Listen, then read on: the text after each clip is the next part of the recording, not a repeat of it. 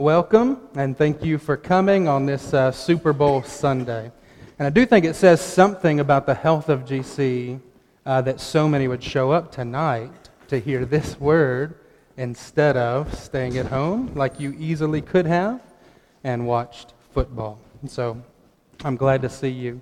And uh, as Chase already said, this is the first of four sermons through Romans chapter eight. And uh, there'll be one in March, September, and then the last one will be in November. And as Chase also mentioned, please pray for Corey Henry, Chris Hall, and Hunter Coy in that order as their month approaches. I know there, many of them are already preparing their sermons. Another uh, thing that our pastors have done that's very wise is placed uh, the banner, the life of God and the soul of man, over this sermon series. And I have actually taken that title and twisted it a little uh, and given it this sermon title, The Life of God Applied to the Soul of Man by the Spirit.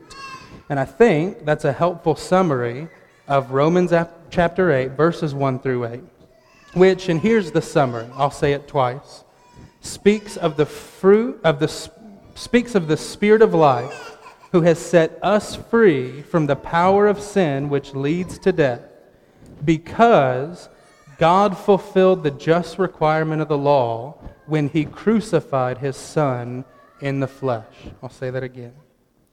Romans eight, one through eight is about the Spirit of life who has set us free from the power of sin which leads to death, because God fulfilled the just requirement of the law when he crucified his Son in the flesh. And if you haven't already, uh, find your place in Romans eight, one through eight.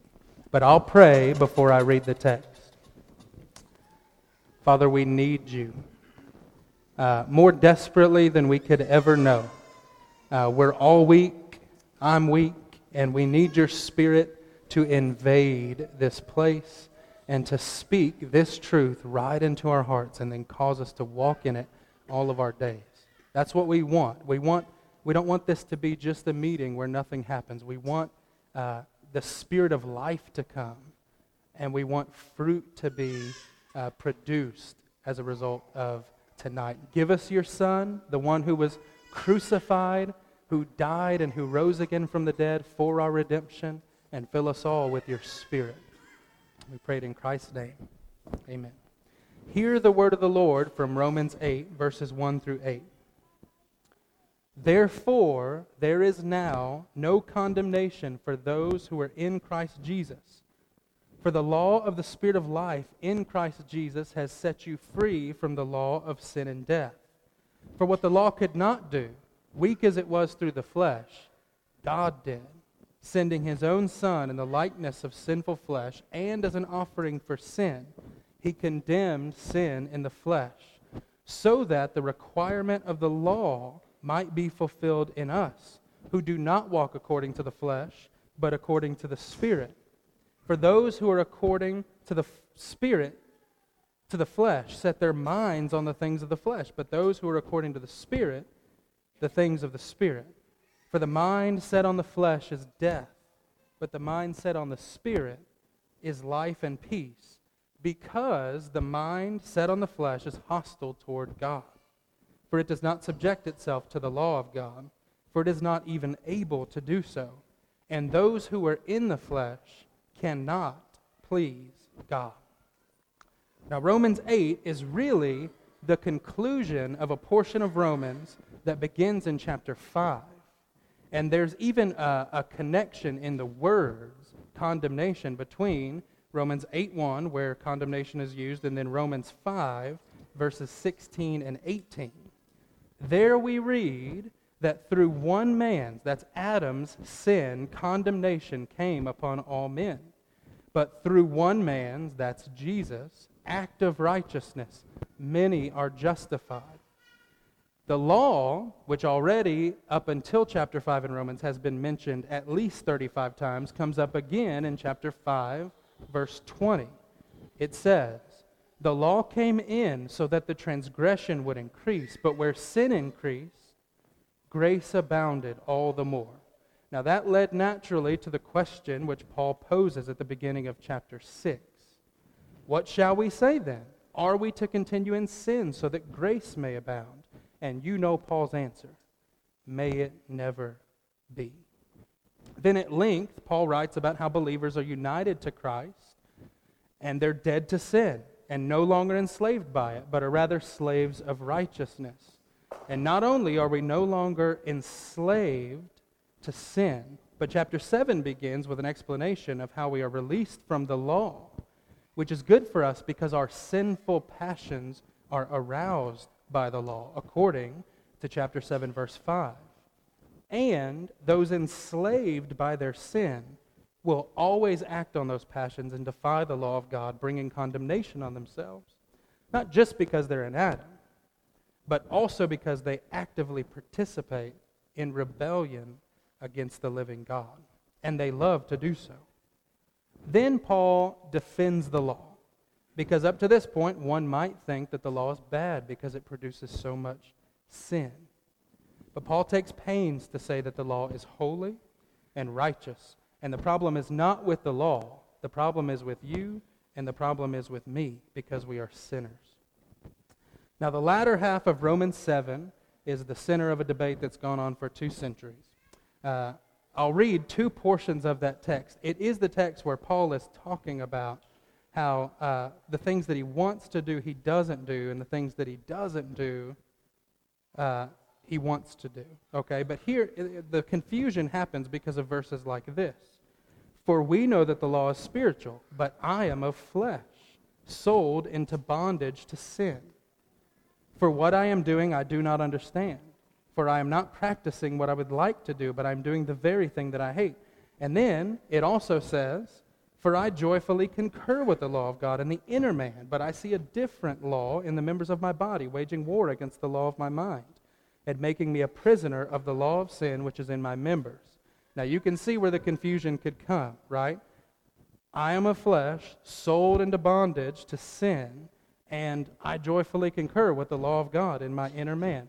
The question is whether or not Paul is speaking of himself before he was converted or after he was converted.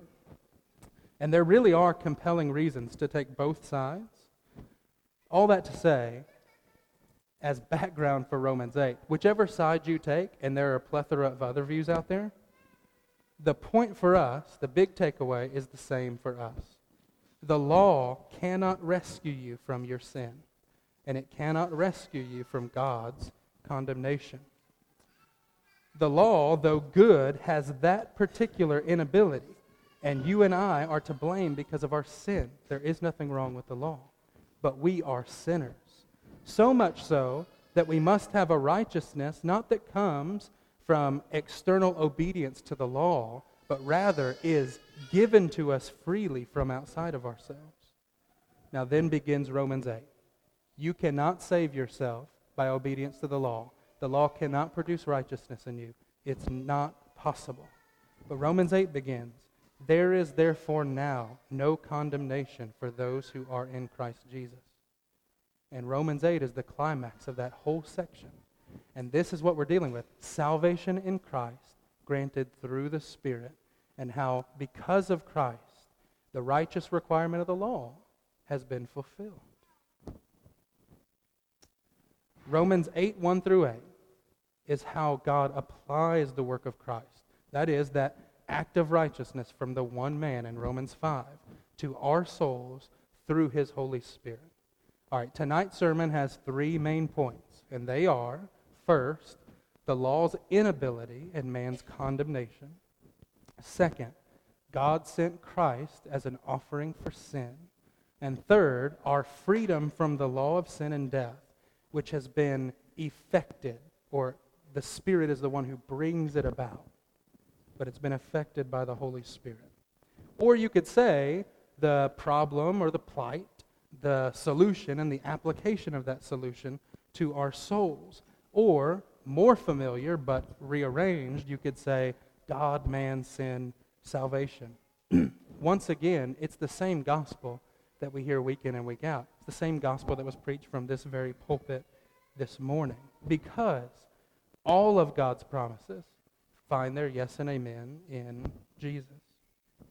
And there are even several allusions in our text to the Old Testament, to several Old Testament promises. Some of them were read. We heard about Jesus, our forerunner in the Spirit, who was hated. We also heard about the law of God being written on our hearts and the Holy Spirit's indwelling of God's people from Jeremiah. So the allusions come from Isaiah sixty-one and Jeremiah thirty-one and Ezekiel thirty-six and thirty-seven primarily. And all of those speak of the setting free of spiritual captives, the forgiveness of sins, and the filling of the Spirit, and a righteousness that comes to us through the Savior. And here in Romans eight, once again, we find that it's only through the death, burial, and resurrection of Christ and the working of the Holy Spirit that we can possess any of those things. So first, the law's inability and man's condemnation. God came into history and he did something for us and for our salvation. But why did he act? What was the problem? What was the, the plight? Well, there's, as always, a root cause, and then there's all the fruit that comes from the bad tree that has those rotten roots. And the root is that man is utterly sinful, even from birth. We needed to be saved from the wrath of God, which is pointed directly at us because of our sin. Now, the way our text speaks of sin is it uses the term flesh. And those people whose minds are set on the flesh, that is, those outside of Christ, not filled with the Spirit of life, will not submit to God, according to verses seven and eight. And with their rebellion, God won't be mocked. God will meet human rebellion with vengeance and wrath. But rather than simply obliterate all of mankind, we see in the Old Testament him gather a people to himself, and then he gives them his law, which is a clear disclosure of his will. He was telling them how to live as his people and how to please him. And the giving of his law was motivated by his mercy and his love. It was meant to be life-giving. Now, I know that that sounds controversial, that the law was meant to be life-giving. And uh, at first, to me, it was kind of a, I had to take a step back, too. But I hope to really briefly just show you in Scripture that that idea comes from Scripture. And I'll read four quick texts, uh, three from the Old Testament and one from Romans seven that comes right before our text. All right, uh, Ezekiel twenty, ten and eleven. So I took them out of the land of Egypt and brought them into the wilderness. I gave them my statutes and informed them of my ordinances, by which, if a man observes them, he will live. Ezekiel eighteen nine. If he, that's any man, any Israelite, walks in my statutes and my ordinances, so as to deal faithfully, he is righteous and will surely live, declares the Lord God.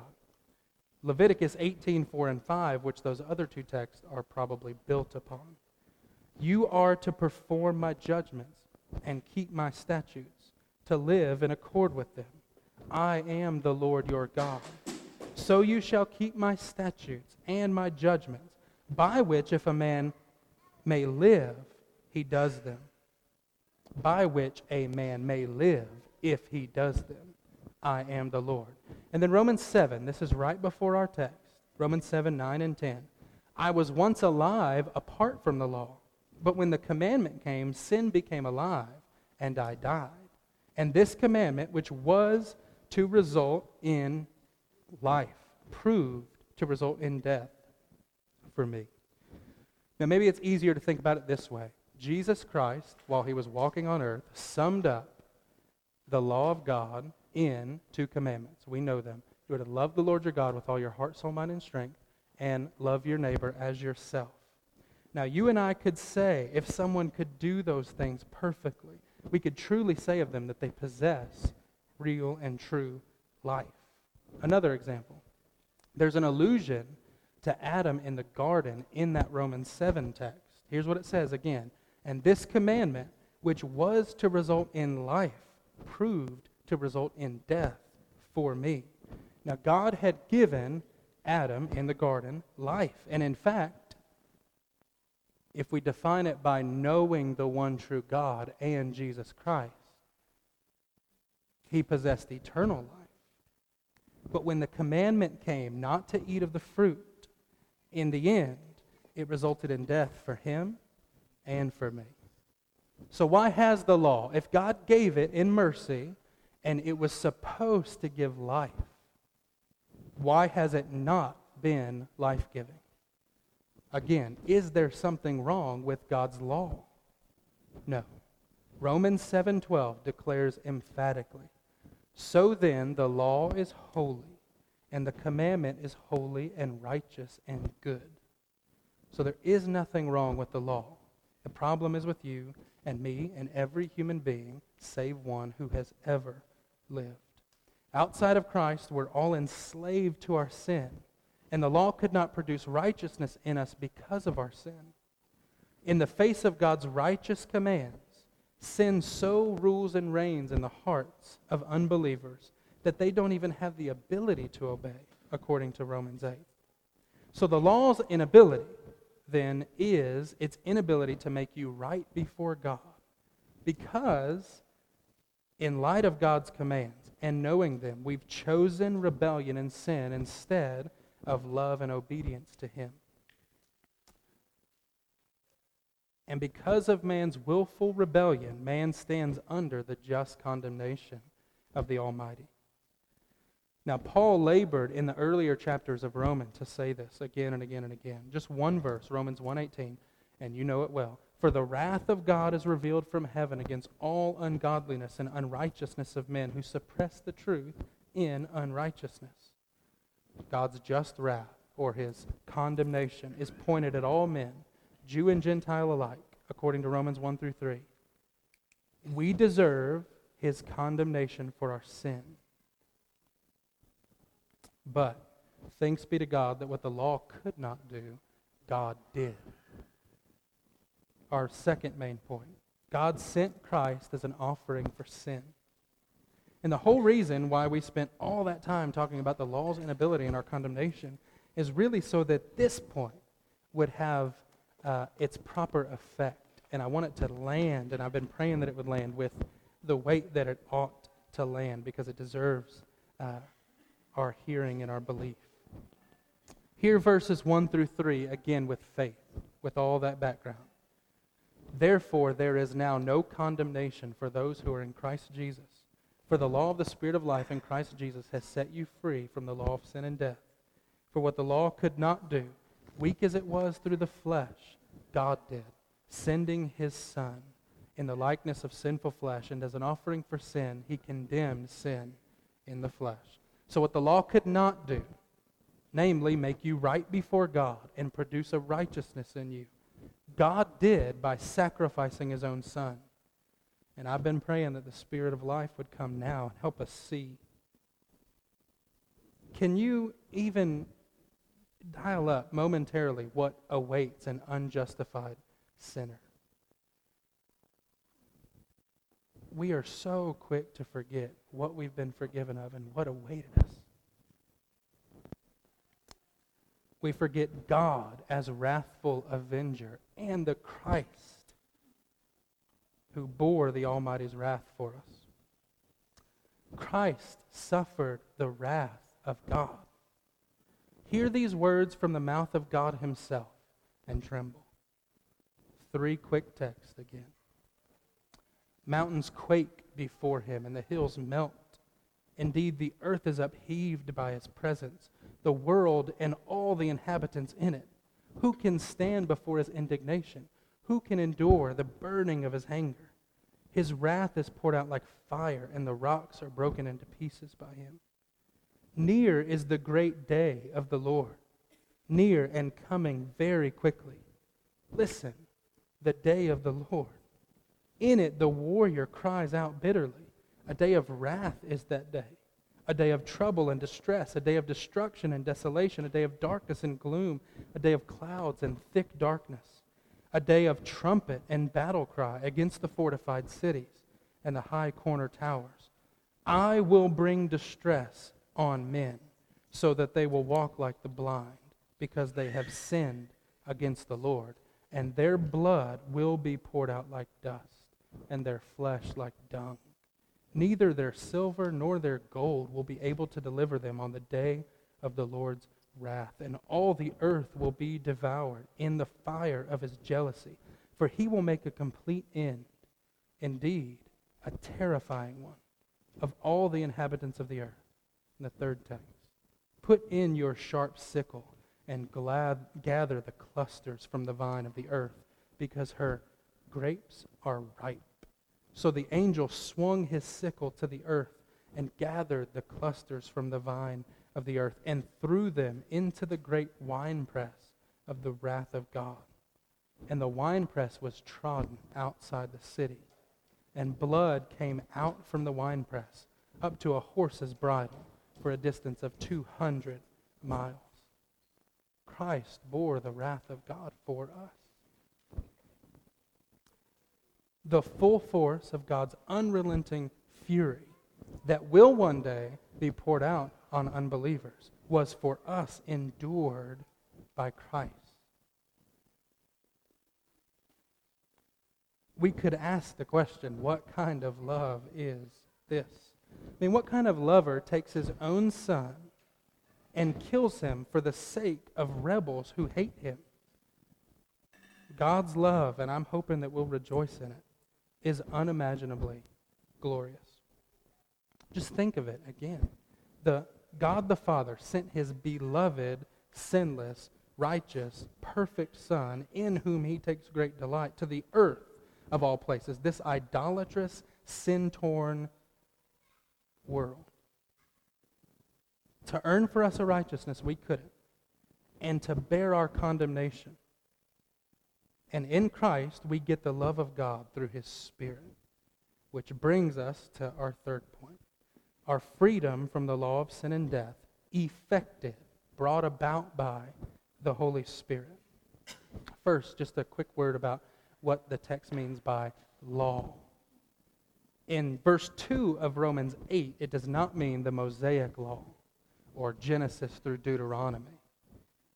It means something more like power. So the verse could read like this: the power of the Spirit of life has set you free in Christ Jesus from the power of sin and death. So we have been set free from the power of sin by a greater power, namely that of the Holy Spirit. And this is really speaking of the transfer of realms that is probably most familiar to us in Colossians chapter one. Here's what the verse says, and you'll be very familiar. For he rescued us from the domain of darkness and transferred us to the kingdom of his beloved Son. Now, what's not incredibly clear from Colossians one is that it is the Spirit of God who effects this in the life of the believer. Verse two is actually the ground for our belief in verse one. How can we be confident that there is no condemnation in Christ Jesus?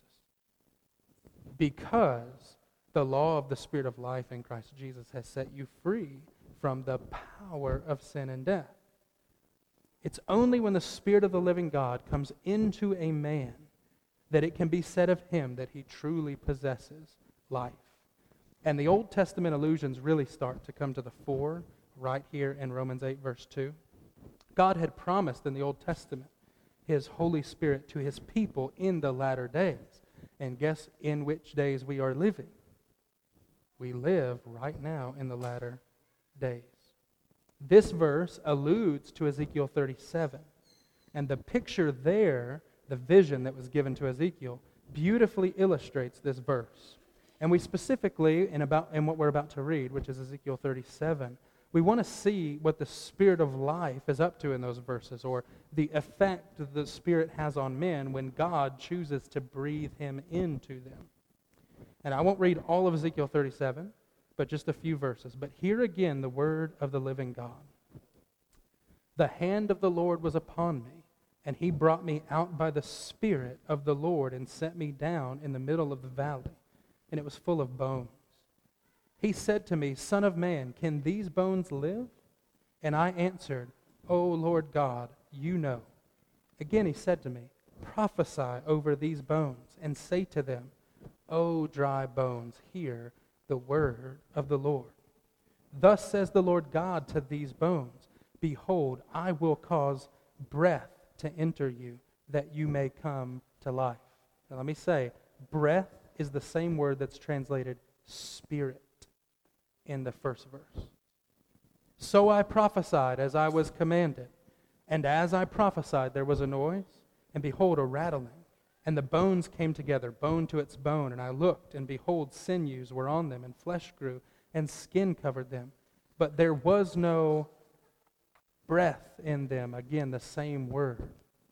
So I prophesied as he commanded me, and the breath, again, same word for spirit, came into them, and they came to life, and stood on their feet, an exceedingly great army. And again, the word spirit, which in the Hebrew is ruah, is in here, is the same word that's translated breath over and over again.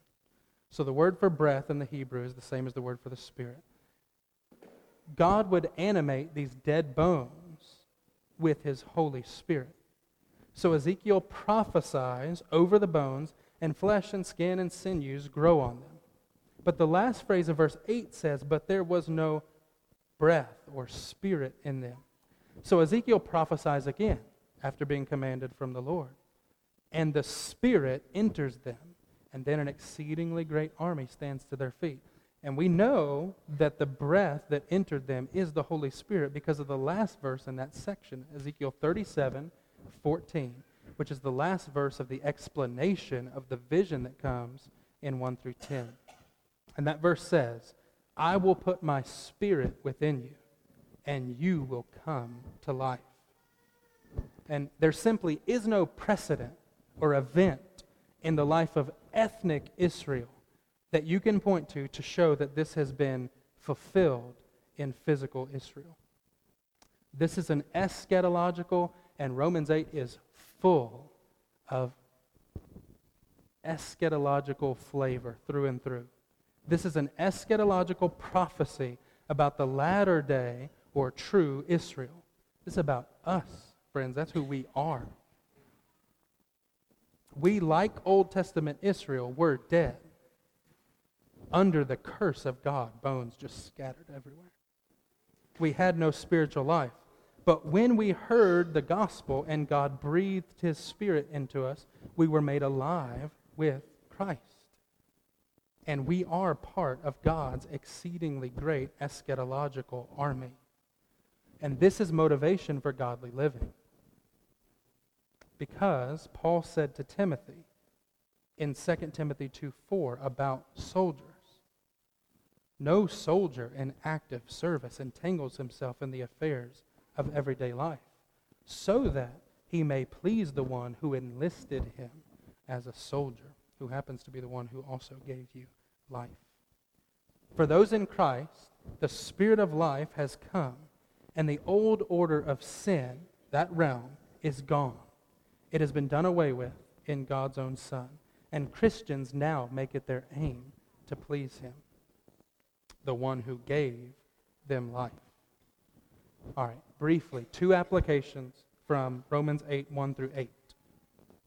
And the first I grab right from the latter verses of Romans eight, one through eight. Set your mind on the things of the Spirit. Now, what are the things of the Spirit? Well, all the things that tend toward life and the glorification of Jesus Christ. Think on Christ himself. Dwell on his sacrificial death on your behalf. Rejoice in his resurrection. Pray without ceasing. Love the brethren. Get in his word so regularly and beg him to own you by it. So set your mind on the things of the Spirit. And the second brief word of application. Give thanks to God in everything. If God has done all of this for you, removed your condemnation by sacrificing his Son, gave you his Spirit and the life that comes with him, and the knowledge that he planned that from so long ago in his love and grace. Should thanksgiving not simply burst forth from really grateful hearts, which should be ours all the time? So give thanks, give him thanks, because he is honored when we do. You know Hebrews thirteen fifteen. That text says, through him then, let us continually offer up a sacrifice of praise to God. That is the fruit of lips that gives thanks to his name. Let's thank him now. Father, we do give you praise, thanks, We want you to be honored for the life that you've given us in your Son. We deserve, we deserve your, your relentless fury. And we deserve hell. And we deserve for all of that to be poured out on us for eternity. And rather than do that, you have chosen and planned from long ago to fill us with your Spirit and to cause us to walk in your statutes and to save us in your Son. That's, that's unbelievable. And we don't deserve it. So make us a thankful people. If we become a thankful people, we'll live for you more readily and often. Change our hearts, we pray. In Christ's name, amen.